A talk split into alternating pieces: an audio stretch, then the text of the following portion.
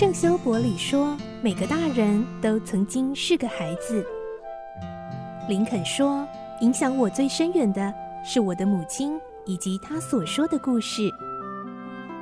我爱月亮床边故事。晚安月亮床边故事。小青姐姐邀请每一位大孩子小孩子一起听故事，不管多忙也要和你一起听故事。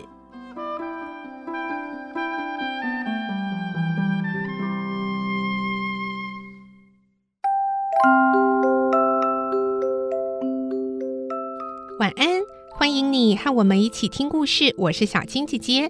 我们继续来听《仲夏夜之梦》的故事，今天是第10集。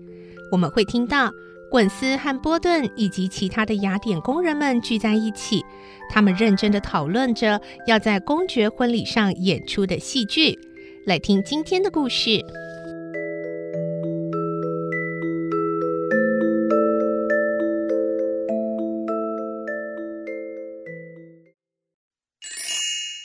仲夏夜之梦第10集，愉快的计划。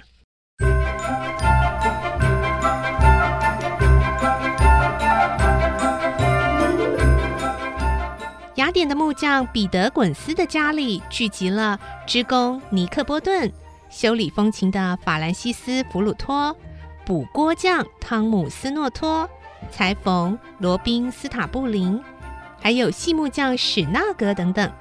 他们都是善良的工人，为了准备在公爵举行婚礼的当晚，在公爵伉俪的面前上演一出戏，而正热烈地商量着呢。有没有很好笑的戏啊？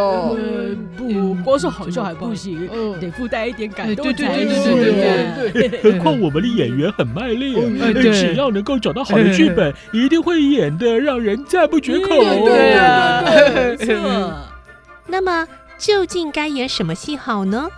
这也不好，那也不好，居然始终找不到一出适当的剧本。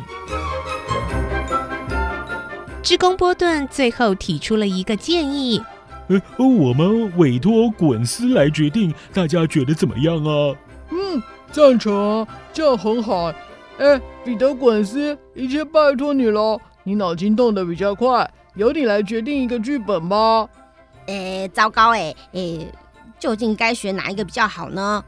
滚丝思索了半天才开口，皮拉麦斯和雪丝佩好不好啊？补锅匠斯诺托很感兴趣地问着。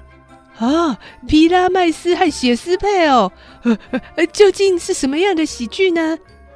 斯诺托，你不知道皮拉麦斯和雪丝佩的故事吗？其他人知道吗？滚斯瞧了大家一眼，结果所有人都是目瞪口呆，面面相觑。原来如此哦。那么我把故事的内容粗略地讲一遍给大家听听吧。老兄，这样真是再好不过了，拜托拜托。于是彼得滚斯开始说故事了。很久很久以前，巴比伦住着一位叫做皮拉麦斯的年轻美男子。巧的是，在皮拉麦斯的隔壁邻居家里，有一位叫做雪丝佩的小姐。这位小姐是巴比伦最美丽的小姐。巴比伦第一美男子和美女嘞！波顿啊，不要插嘴，安静的听啊。滚丝训斥了波顿之后，继续说：“不知道从什么时候开始哈，这一对美男子和美女就相爱啦，最后也想到要结婚。”可是呢，两家向来交情不好，双方的父母都不答应啊。好可怜哦。两家中间呢，有道又高又坚固的墙壁，阻隔了两个情人的来往。直到有一天，皮拉麦斯突然发现这道墙有一道裂缝。雪丝佩，可爱的雪丝佩，这个声音不是皮拉麦斯吗？亲爱的，你到底在哪里叫我呢？在这里啊，就是这一条裂缝，你找不到吗，雪丝佩？是这条裂缝啊。哦，然后从这一天起呀，这条裂缝就成为两个可怜的情人互相倾慕的唯一门路。有时候是雪丝佩吐出芳香温柔的气息，透过了墙缝扑到了皮拉麦斯的脸颊上；有时候是皮拉麦斯兴奋的气息冲到雪丝佩的胸怀。不久，他们因为对彼此的境遇感到非常愤怒，便商量要溜到外面去幽会。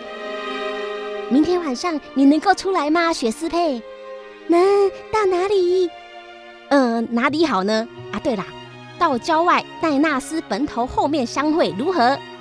哦，那是个凄凉的地方啊。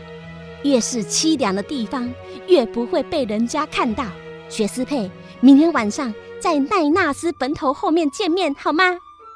好的，要是谁先到了？哦，我记得那边有一口会涌出来冷水的井，井的旁边有一棵桑树，要是谁先到，就坐在那一棵桑树底下等吧。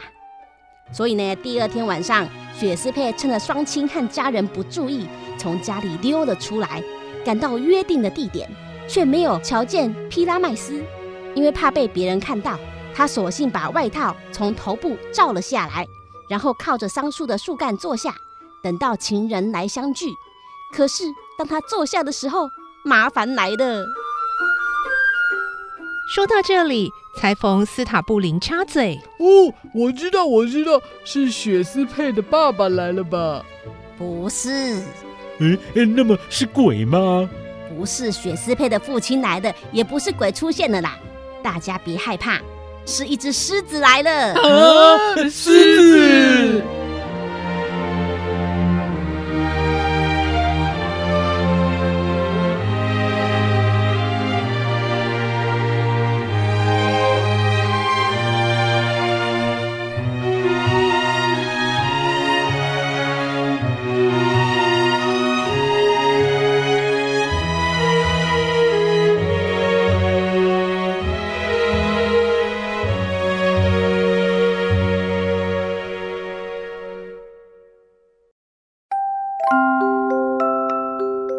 今天的故事就先听到这里咯，明天再继续来听仲夏夜之梦的故事。